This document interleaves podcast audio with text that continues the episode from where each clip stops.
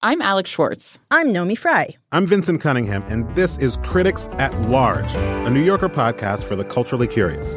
Each week, we're going to talk about a big idea that's showing up across the cultural landscape, and we'll trace it through all the mediums we love books, movies, television, music, art. And I always want to talk about celebrity gossip, too. Of course. We hope you'll join us for new episodes each Thursday. Follow Critics at Large today, wherever you get podcasts.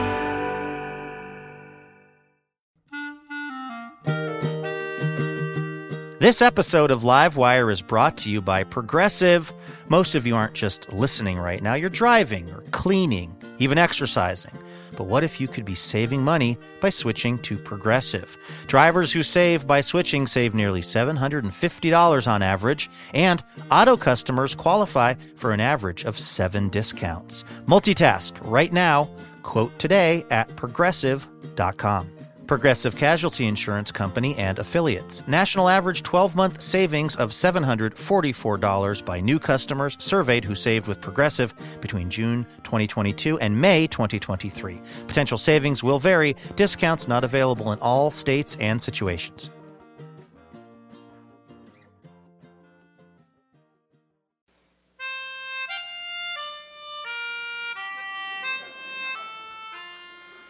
Uh, this is All Things Considered. I'm Robert Siegel.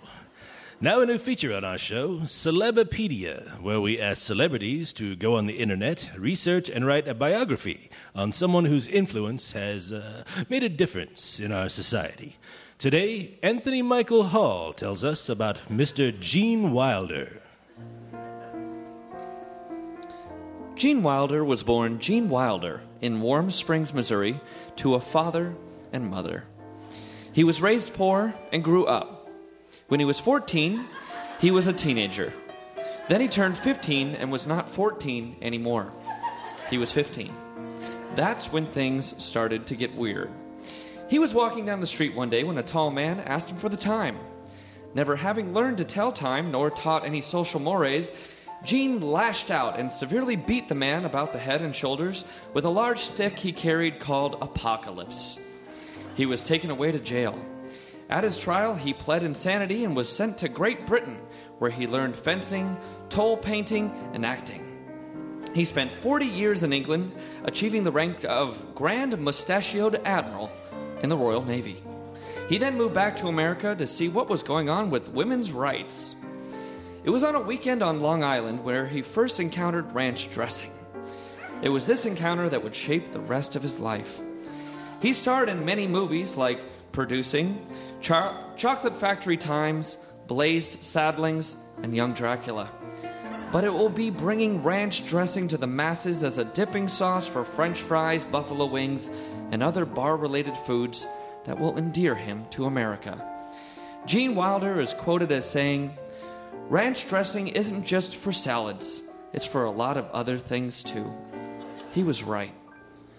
Uh, that was Anthony Michael Hall. Uh, coming out tomorrow, Grace Jones on Louis Pasteur and his well known love of macrame and fantasy football. Apparently. But now it's. It's.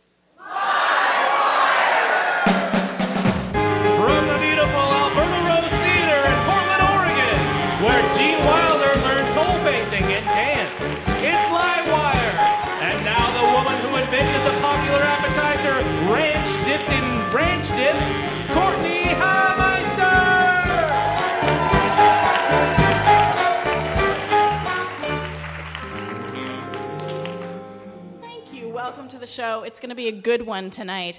We have the Third Angle Chamber Ensemble with us tonight, and they are going to perform a piece with Eve Beglarian. The piece is actually based on her trip down the Mississippi River, and it's stunning. And author and screenwriter Jon Raymond joins us tonight. His most recent film, Meek's Cutoff, with Michelle Williams, is about to open in theaters across the country. And our musical guest is the up and coming Northwest favorite. Uh, with songs from their new record, All Right You Restless, Ages and Ages are here. It's going to be a good show, and please meet the amazing members of Faces for Radio Theater, Mr. Tyler Hughes, Sean McGrath, the beautiful Val Landrum, the stunning Pat Janowski, our siren of sound. And as per usual, poet Scott Poole, author of Hiding from Salesmen, will take one single hour the time it took Anais Nin to polish her umlaut, to write a poem that encompasses all that we've learned tonight. So, welcome, Scott, and get writing. We can't do any of it without our extraordinary house band. Please welcome Ralph Huntley and the Mutton Chops. So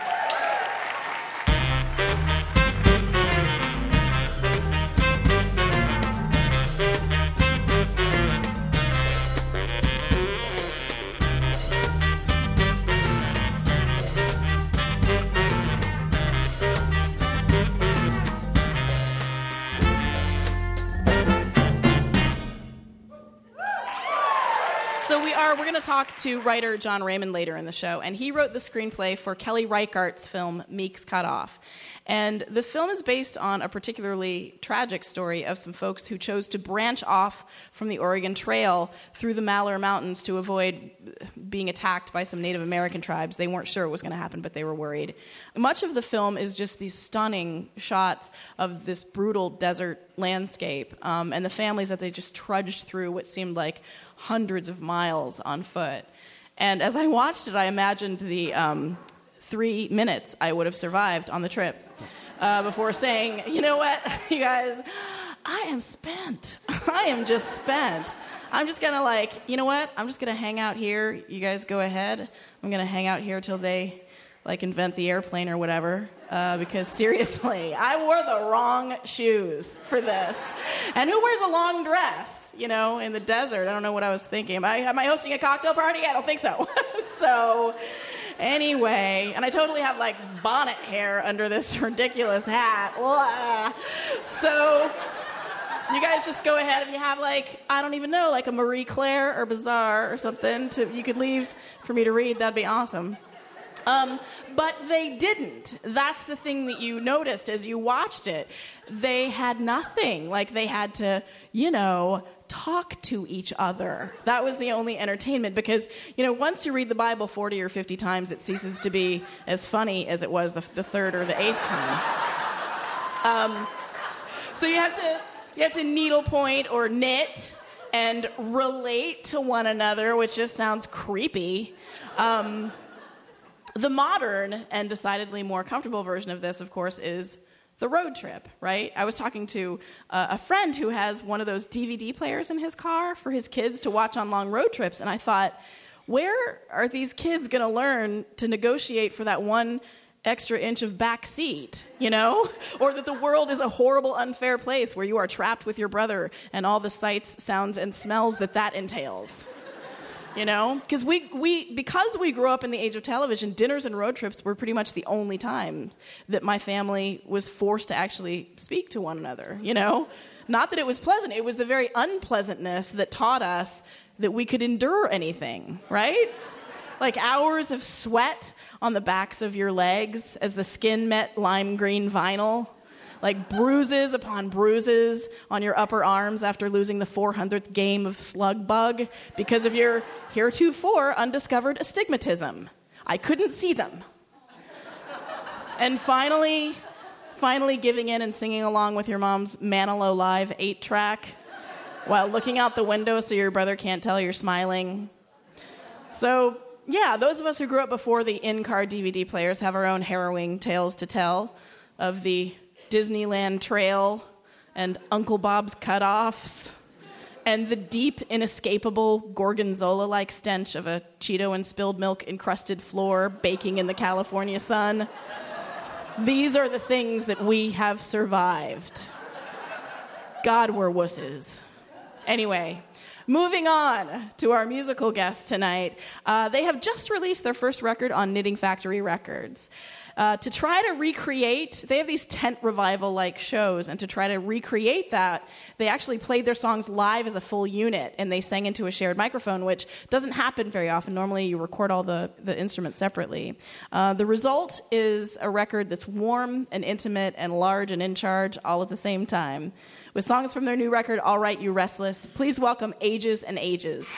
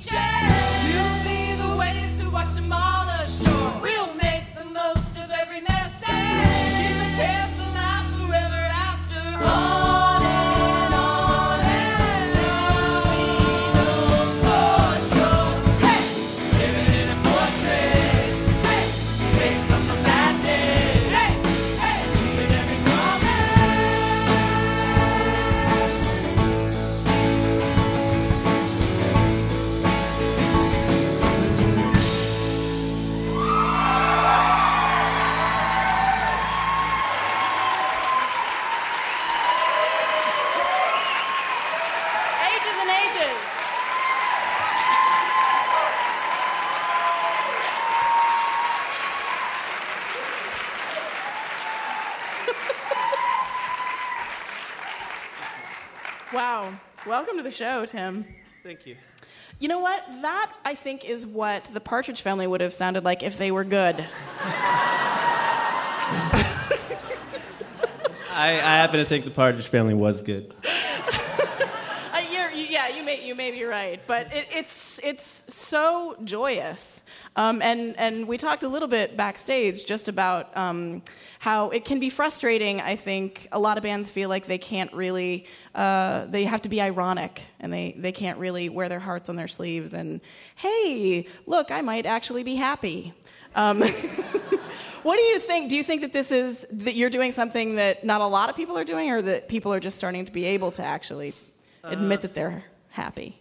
Well, I wouldn't want to say we're doing something that a lot of people haven't done or hasn't been done or whatever, but also I, I think not just in music in general, I think people too. I mean, it's hard to kind of know when to be modest and when to be honest and when to, when to just sort of come out and say, this is how I feel and, and this is what I think about this movie. I liked this movie. Mm-hmm. Right.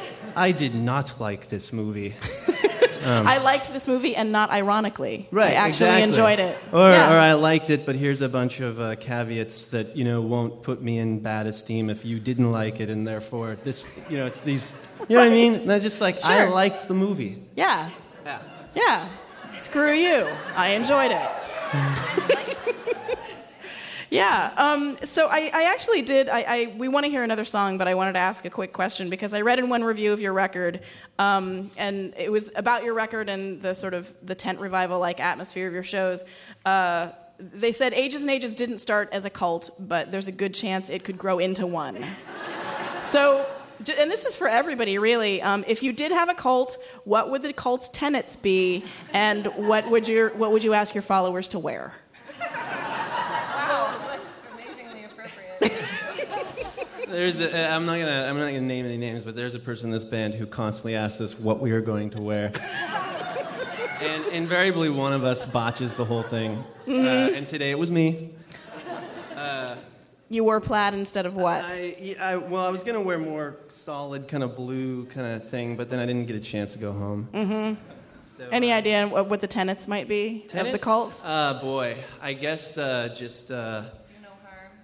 Do no That's good. harm and, and, and, and keep your place uh, far away and under the radar. Don't don't make a peep. Just us. It's just us here. So you're clearly allowed to make some peeps, however. We, we make peeps only amongst ourselves. You know, it's it's a collective. It's a compound. Uh huh. Well, Tim, it was a, a great pleasure to talk to you, and you're going to come back later and sing another song for us. We certainly will. Thank you. Wonderful. Tim Perry and Ages and Ages.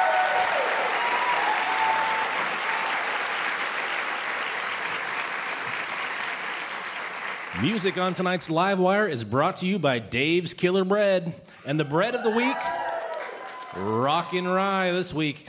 He plays a mean guitar solo, but not the long noodling kind. He's also full of sweet caraway rye, whole grains, and has more groupies than a plaid clad, bebearded indie pop band on treadmills. Dave's Killer Bread. Just say no to bread on drugs. Coming up, Third Angle with Eve Beglarian, author and screenwriter Jon Raymond, and poet Scott Poole. We'll be right back.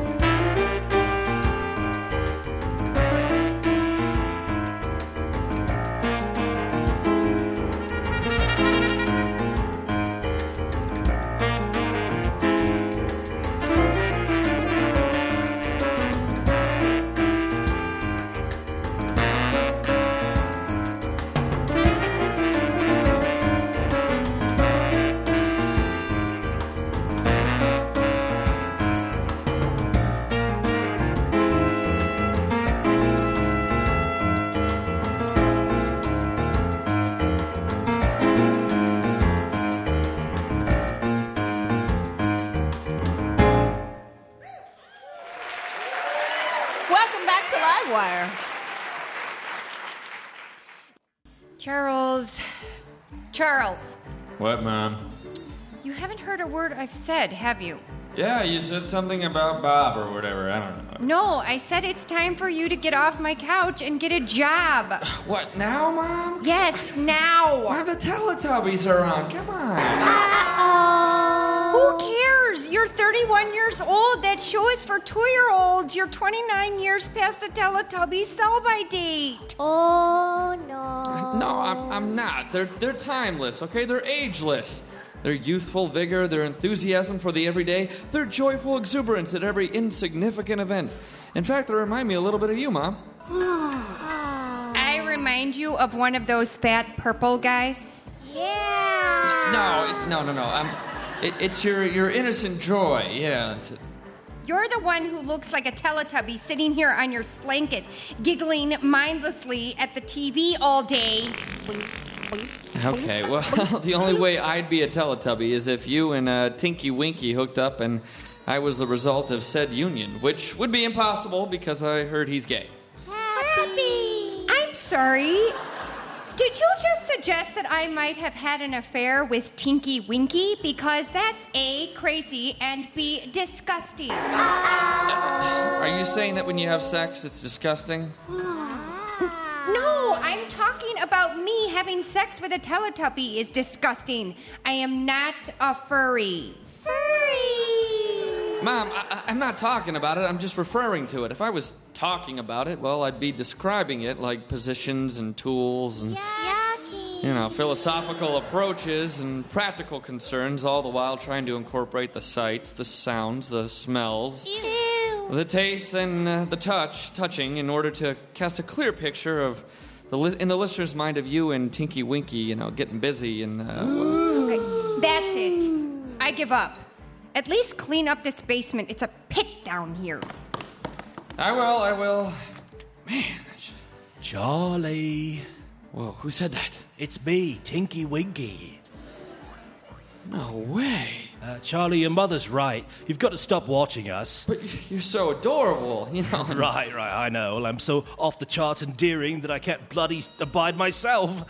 But we're a show for babies, Charlie. It was kind of funny when you were 17, but now it's just creepy. Creepy. Okay, but No, you know, no, you, no buts, Charlie. The whole conversation about your mother and I doing the deed, that's just disrespectful. Yeah, I should probably apologize to her. No, no, not to her, to me. I mean, she was kind of hot back when you were a kid. Laa-Laa and I used to talk about having a go, hmm. but now she has a mustache, and Yeah. well, it's just gross. Yeah. So you're you're not gay then, huh? Oh, I can't believe you bought into that. No, straight as an arrow. Hmm. Laa-Laa's gay, mm-hmm. and Po, Yeah. and Dipsy, of course. Yeah, well, And the baby in the sun, she's 18 now. She went to the prom with a massage therapist named Harmony. Oh. Okay. Well, you know what? I'm gonna go. I'm gonna go print out my resume. Yay! Good for you, Charlie. All and, right. and change out of those sweats. We can smell them all the way over here in Teletubby Land.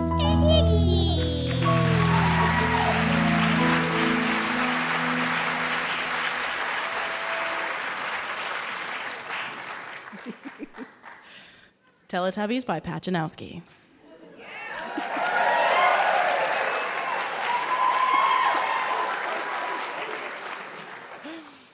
Third Angle Ensemble is a chamber music ensemble that's been in the Northwest for 25 years. Tonight they'll be performing a piece by composer and musician Eve Beglarian, who took a trip down the Mississippi River starting at its source at Lake Itasca in Minnesota in 2009. On the trip, she talked to the people along the river, she recorded the sounds around her, and she wrote music that she performed with members of the communities along the way. Tonight, even members of the Third Angle will play a piece of the resulting composition of that trip, One Mississippi River as a Muse. Please welcome Third Angle and Eve Beglarian to Livewire.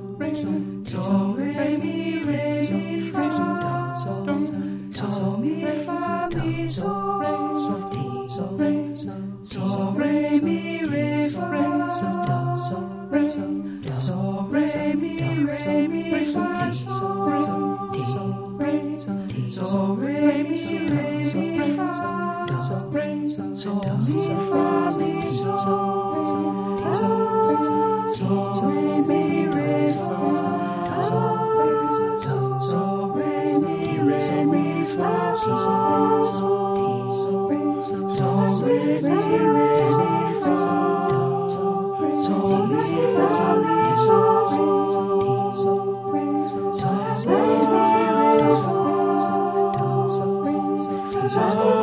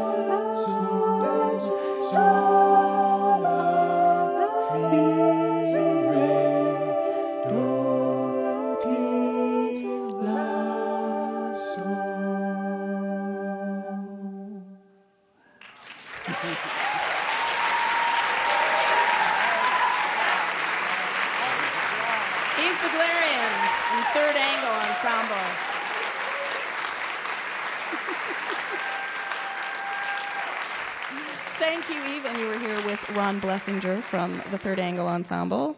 That was beautiful. Thank you so much. Yeah, absolutely stunning. So this the whole the piece as a whole is inspired by this trip. Can you talk about what inspired the the piece that you just performed? Uh, this piece is called I Am Really a Very Simple Person. and uh, it was inspired by something a friend of mine said, or a woman that I met on the river um, said, and I thought that she was not at all a simple person, so I would write a piece for her. And that so what she had said to you was I'm a very simple person and Yes. you didn't believe I am her. really a very simple person. hmm so what actually inspired you to take this trip? Well, in 2008, with the crash of the markets and all of that stuff, along with the election of Obama, I sort of felt like simultaneously that the country was mine again for the first time in a very, very long time. And, uh, and that the economic crash mm, in the Depression, they sent writers and artists and musicians out to experience the country. The WPA Project, the Writers Project, all these really sort of incredible projects that in- transformed American art for the whole rest of the century. And that I didn't think the federal government was going to do that even with Obama in office. Yeah. And that I was going to have to do it myself. And so that's what I did, you know? It's a great idea. And I know you spoke to people, I know you collaborated with them musically. You also just recorded sounds when you were on the trip. What sorts of sounds were the most inspiring, and how did you go about recreating them musically? Well, I think so far the nature sounds are the are the things that I'm actually working with um, most directly, and and one of them was frog sounds that I recorded one night. They woke me up in the middle of the night in Iowa, and they were definitely playing in rhythm. So I just sort of tightened it up a little bit, and there, Mhm. that's the percussion track for the tune. So, it's the actual frog sounds. It's the You actual frog sounds. I didn't, yeah, Yeah. electronicized. They were they were Yeah. pretty cheap, don't they? Yeah, they really. You Yeah. know, there's no union for frogs. It's a sad thought. and how was it that you Not hooked up with Third Angle on this? Well, um, I read about, uh, I've known about Eve's music for, for many, many years, and I read um, a story in the New York Times that, that, you know, wrote about the journey. And it just occurred to me, you know, that this would be a great opportunity to, to experience the journey with her and learn about that part of the country, especially through the perspective of a really brilliant artist. So, um, so we're working, we have created an evening of chamber music um, that is based on that journey. So And you'll uh, part of the, the story is is that people will be able to see photographs and hear you tell some of the stories that you heard. Yes, so there it, it's a definite multimedia show. There's video, visuals, reading, text. Well, it's absolutely beautiful. I hope as many people as possible come and see it. Thank you so much for Thank joining you. us. You're very welcome. Thank Thanks you so much. Valerian Thank you. and Third Angle Ensemble.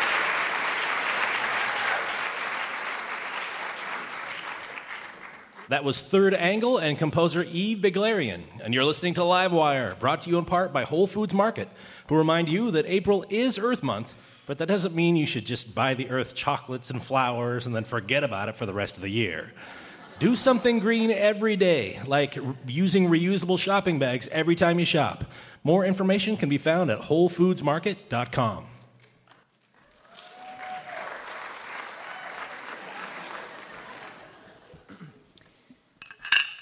How's your chicken? Mm, excellent. Really, really excellent. This is fun. I'm glad you asked me out. I'm glad I did too. You know, you're much prettier than your OK Cupid picture. Oh, well, I was going through an awkward phase when that was taken. oh, how long did that last? 26 years. Oh, well, it's uh, it's over now. That's for sure. No, stop it! anyway, so what do you do? Uh, you mean for a living? Yeah, I'm a superhero. right. no, seriously. Seriously, I am a superhero.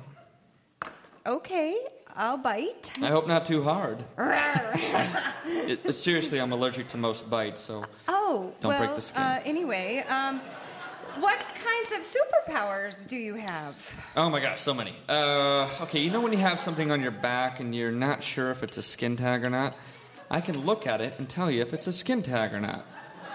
Ew. I'm sorry, I'm just trying to explain here. So you're actually a dermatologist? No, uh, superhero. So you can remove it? Remove what? The skin tag. No, you gotta go to a dermatologist for that. Oh, well, I. The whole medical licensing deal, malpractice insurances, through the roof. For dermatologists? No, superheroes. Oh. That's why I keep my superpower list really basic. All right. No showboating. Boating insurance, also expensive, FYI. You have a list? Um, what else can you do? Uh, let's see. Uh, you know when your toast, uh, it, it's not burned, but it's definitely too hard to eat? Yeah. I can warn you when that's about to happen. Doesn't the toaster warn you? Well, not all the time. Otherwise, we would never have toast that's not burned, but definitely too hard to eat. I guess that's true, but. Also, um, I can sense when people are about to forget a birthday or anniversary. Couldn't you just use an iCal or Facebook or like an iPhone app? I don't know what any of those words mean. But speaking of phones, you know how sometimes you write down somebody's number, but you're one number off? Yeah. I can figure out which number is wrong. Are you psychic? No, I just help you make a bunch of calls to different numbers and eventually. Okay, okay. I, I, I think superhero is not really the word you're looking for. I think it's unemployed. Oh, come on. Would an unemployed guy be able to tell you where the 7 Eleven is on Powell? It's on Powell. Dang it. Or how about help you remember the name of that actor from Blood Simple, you know, who gets his. Uh, M. Emmett Walsh. Oh, okay, well. How about I can tell the difference between Diet Coke and regular Coke? Please, one tastes good, the other tastes like a sea otter's breath. My God. Your powers, they're extraordinary. You must be. You can't be. I am. My nemesis. Girl, girl. I always knew we'd meet again. No, you didn't, regular man. But I did because I had our meeting in my iCal. Ha! Don't try to blind me with your modern toys and trinkets. What do you want from me? I'd like to propose a detente. You see, I have a toilet handle that needs jiggling, Mm. and I'm guessing you could use some help with your technology. Fine. I'll help you with your commode. You help me with my Commodore 64. Fine, let's go. The check is 42.30. Do you have 21 bucks? Are you kidding? Of course not. Okay, yeah, I, I thought so. Let's go. Let's go.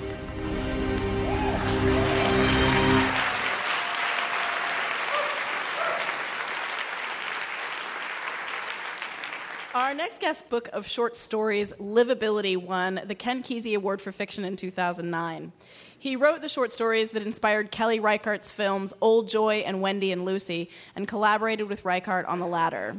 His most recent film is Meek's Cutoff, a beautiful but brutal story about early Oregon settlers who lose their way, starring Michelle Williams. He also recently co wrote the critically acclaimed HBO miniseries Mildred Pierce with Todd Haynes. Please welcome Jon Raymond to Livewire.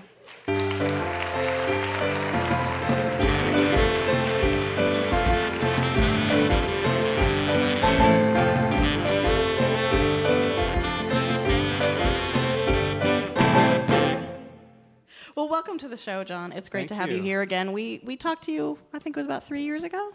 Was it yeah, that long? It was wow. not very long ago. Yeah. Yeah. Actually, um, it's embarrassing. I'm actually wearing the same shoes that I wore the last time. Um, I think I which I know them. because they did an article about you guys soon after that appearance that had a picture. They used a picture of me on the show Mhm. in the Oregonian, and that picture is now up in my mom's uh, kitchen. So I'm reminded of my appearance like on a very frequent basis. Right. Yeah. When you go to see your mom. Yeah. We love that about you. Yeah. So um, I, I wonder if you can uh, briefly tell the tale of, of Stephen Meek for people, just to give them a little bit of perspective about what this what the story is. Yeah, um, Stephen Meek is uh, he was a, a sort of a lesser mountain man um, back in the mid 19th century. Uh, he's the brother of Joe Meek, who is one of the big, really legendary mountain men of the of the trapping era. Um, Stephen Meek is most well known for. Um, an, a famous episode uh, on the early, early Oregon Trail in 1845. He was commissioned by a, a group of emigrants who were um, coming, trying to get to the Willamette Valley um, to guide them over the Cascade Mountains. and he told them that he had a shortcut that he knew a, a way that was sort of more uh, a more southerly route rather than going all the way up to the Columbia Gorge. As it turned out, um, he didn't really know the way, and this uh, group of uh, pioneers got lost in the eastern Oregon high plains desert for weeks, and um, uh, you know, numerous died, and it was a, a very bad scene. Yeah, they ran out of water. It was very rocky. They lost a lot of their wagon Yeah. wheels. And actually, there's fun. amazing things about. There's actually uh, apocryphally, they also discovered gold while they were wandering around out there, but they were like so thirsty and hungry that they didn't um, care. And um, there have been uh, like numerous expeditions out into Eastern Oregon to try to find this blue bucket mine, um, which has yet to ever materialize. Yeah. So, how did you discover Stephen Meek's story? Um, well, this is a kind of funny story. Um, you might remember back uh, a few years ago, there was a housing boom in this country. Um, and um, around that time, the, the oligarchs of the West Coast seemed to decide that Bend, Oregon was going to become the next Aspen. And there's a lot of building going on out there to the degree that some of those developers were like hiring fancy branding companies in Portland to name their properties and give them kind of instant heritage. And um, it was one of the strange freelance jobs that I ended up doing, Uh-huh. um, naming a golf course in Bend. and um, so, you know, when you're doing that kind of job, you do a little bit of research into what's being destroyed to create this thing. And um, um, that involves you know, some local history. So um, anyway, I found the I found the story just in rummaging around doing that, and it, it stuck with me. Yeah. Yeah, and and why did you? I mean, the, the stories that, that you and Kelly have, have told in the past have been set in current times. They haven't been based on true stories. What made you feel like you wanted to tell the story now?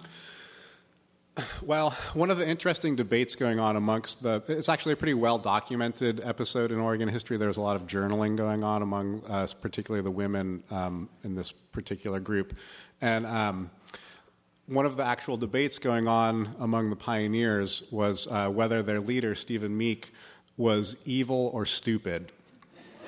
Um, and that just sort of set off certain bells for me as far as you know leadership models at the time. Huh. Um, right, and but, this yeah. was in 2007. This was in 2007 or so, yeah. But you know, it is it's sort of an eternal political question. I think Yeah. you know, like how much do you allow your leaders to sort of think for you? How much do you cede your own authority to you know to other people? And um, you know, this became a, a nice little microcosm to explore.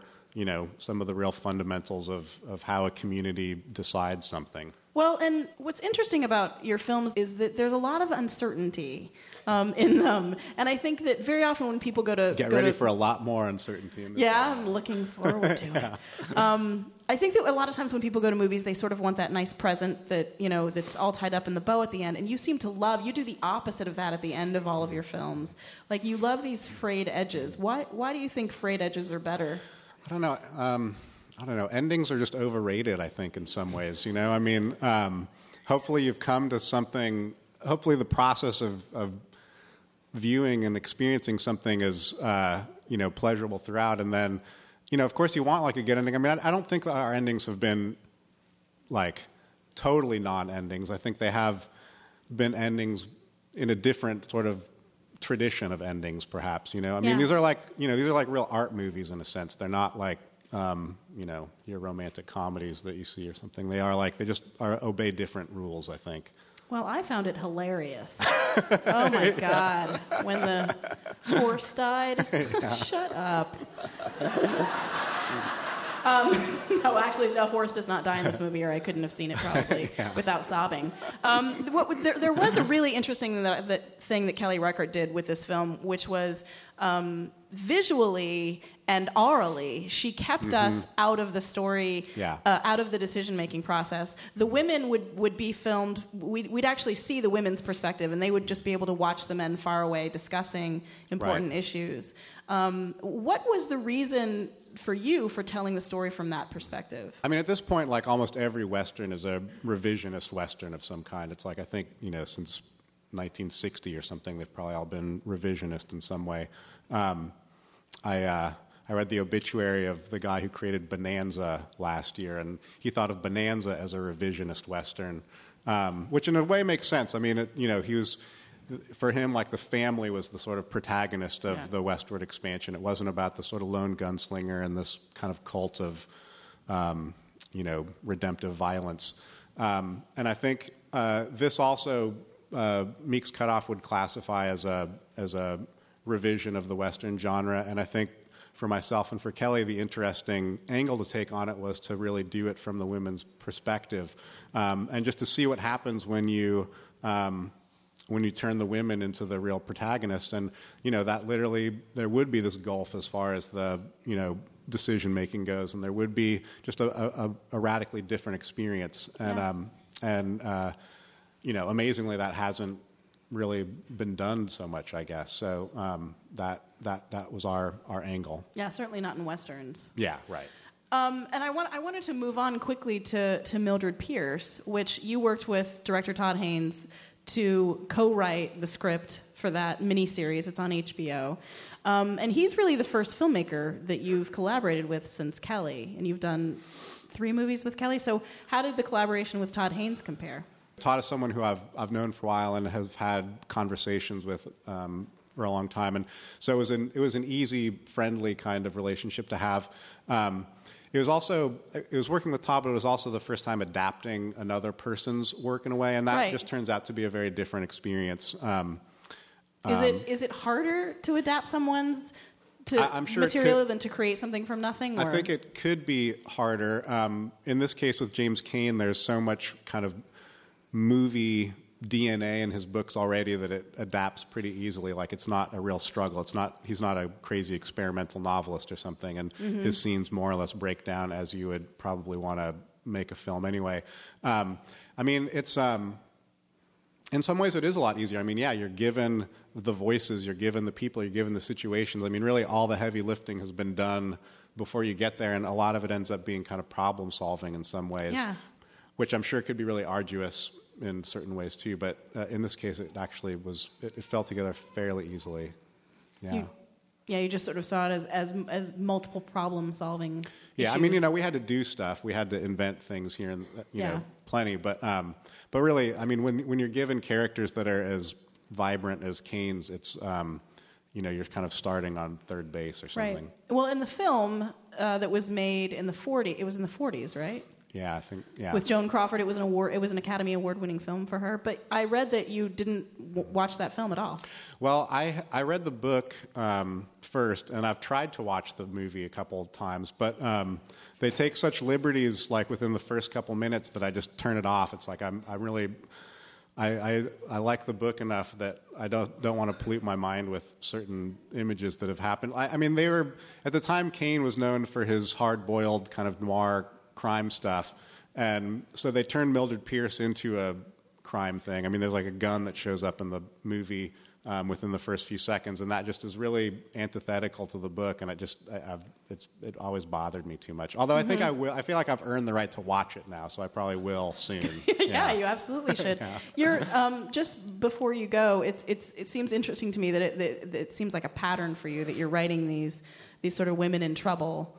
Um, and I wonder for you, ha- has that changed your relationship at all to the women in your life? Or do you know women better because you've been writing them? Or Um, I don't. I don't subscribe to the idea that women and men are that different from each other. Um, like in the range of the universe, like we're about as similar as creatures can be. So um, uh, it doesn't. Honestly, the male versus female protagonist thing doesn't. Uh, I feel like they're all sort of the same thing. They're all you a little bit, probably. yeah, right. I am Kate Winslet. Yeah, Mhm. right. yeah. so, what's your next project? Um, well, I've got a novel that'll be out in about a year, so there's still some revising to do on that. Um, there's a script with Kelly that is, God willing, will go ahead, and um, Great. Um, yeah, that's about that's, the main stuff for now. Well, it was wonderful to have you. We're going to have Todd on in a I couple know, weeks, and we hope you'll come to too. that That's show. great. Yeah, yeah, yeah. Yeah. Well, thank you so much for joining us, Thank Jon you. Raymond, Thank you. screenwriter for Meek's Cut Off.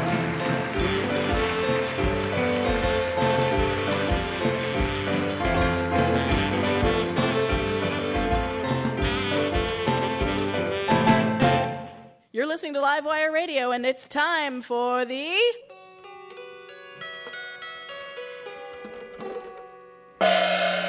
Audience Haiku! We have asked our audience to expound on three subjects in the form of haiku road trips, superheroes, and slackers. Faces for Radio Theater have chosen their favorites and will now read them with the help of Ralph Huntley. Tonight's haiku is, as always, brought to you by the New Belgium Brewing Company, this month featuring the Mighty Arrow Pale Ale. The new Mighty Arrow Pale Ale, named for the brewery's beloved dog Arrow. It'll make you want to sit, speak, and rub that belly. And if you do it right, hair of the dog needn't be an issue. And now, audience haiku. Hey, Ralph, do you got a little uh, Cats in the Cradle? Something like that? A little bittersweet, fatherly tune?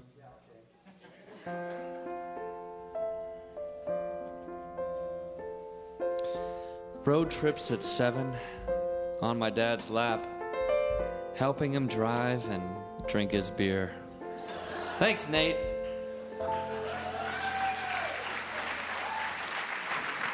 Hi, Ralph. Can I get a little um, Townes Van Zandt, Willie Nelson with a little bit of hope mixed in? From New York City to Boulder, Colorado. Now I can't stand you. Thanks, Anne Marie.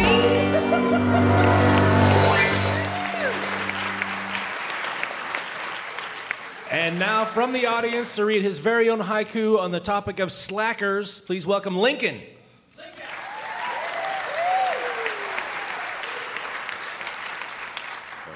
Uh, can I get something sort of sitarish? Uh, no, disres- no disrespect intended to sitar music. What to write? Not sure. Nothing is coming to me. Oh well, hope that's cool. Thank you, Lincoln. Slacker. Great job on the audience haiku. You're listening to Livewire Radio, the only radio variety show that dares to ask the question Are you, are you going to wear that? I mean, it's fine if you are. I'm just, I'm just making sure. Okay. To download our podcast, search for Livewire Radio on iTunes or visit our website at livewireradio.org. Ladies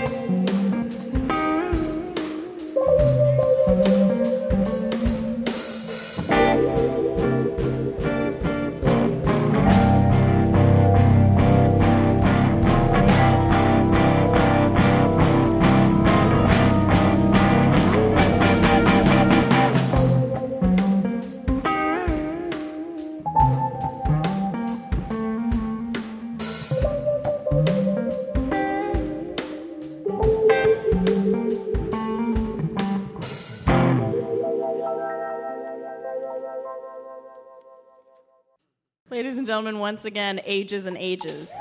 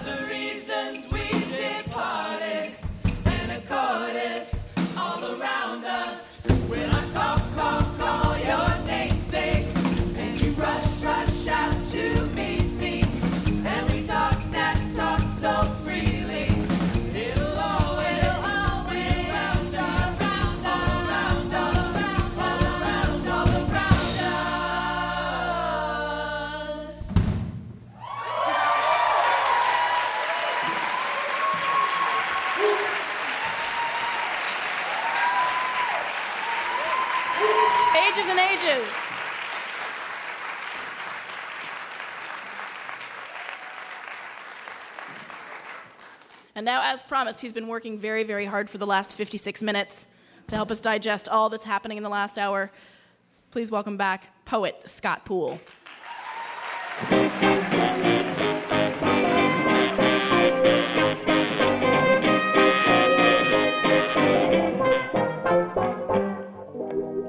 What I Learned Tonight by Scott Poole.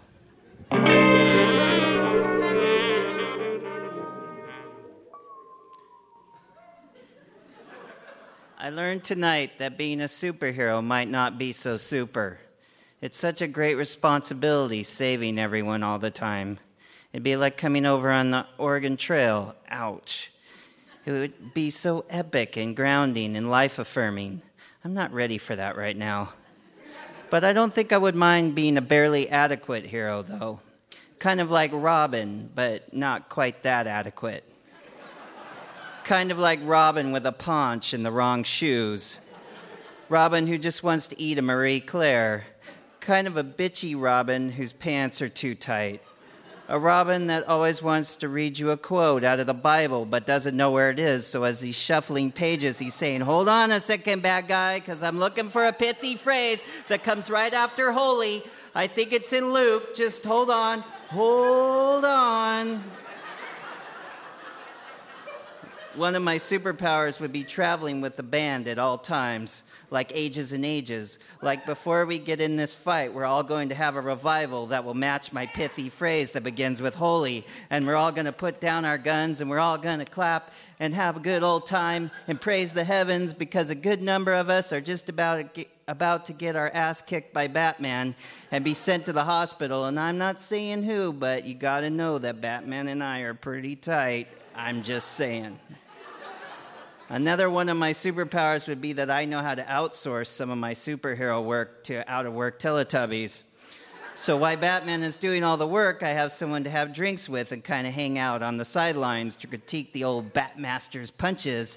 And if the words popping up like boff and whammo and kaplowy are appropriate to the situation, those Teletubbies are kind of like barely adequate superheroes themselves. I could see them turning everything into a beautiful little song like the Third Angle Ensemble singing Buff, Buff, whammo, whammo, kaplowy, kaplowy, kaplowy.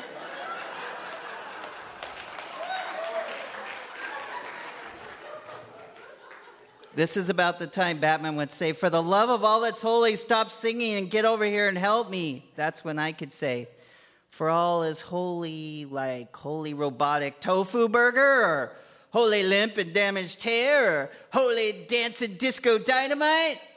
Which holy are you referring to, Batman?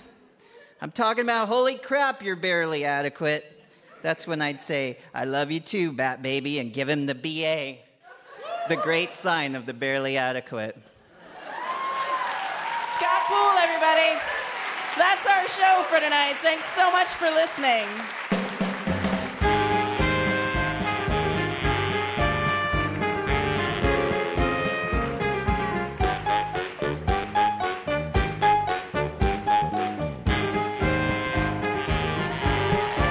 Our thanks to our guests tonight, Third Angle Ensemble with Eve Beglarian, Jon Raymond, and Ages and Ages. The Mutton Chops are Ralph Huntley, Jim Brunberg, Dave Jorgensen, and Steve Berlin. Tonight's show was made possible in part by our sponsors, New Belgium Brewing Company, Whole Foods Market, and Dave's Killer Bread.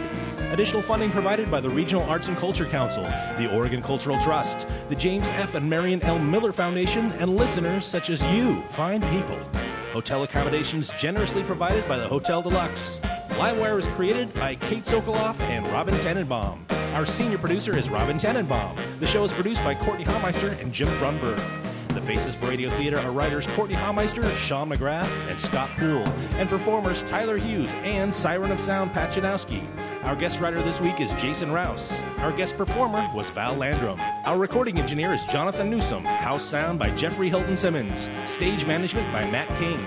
For more information about Livewire or to subscribe to our podcast, visit our website at livewireradio.org. And this is Tyler Hughes saying, This is the Spanish Inquisition. Bet you didn't expect that. Nobody ever does.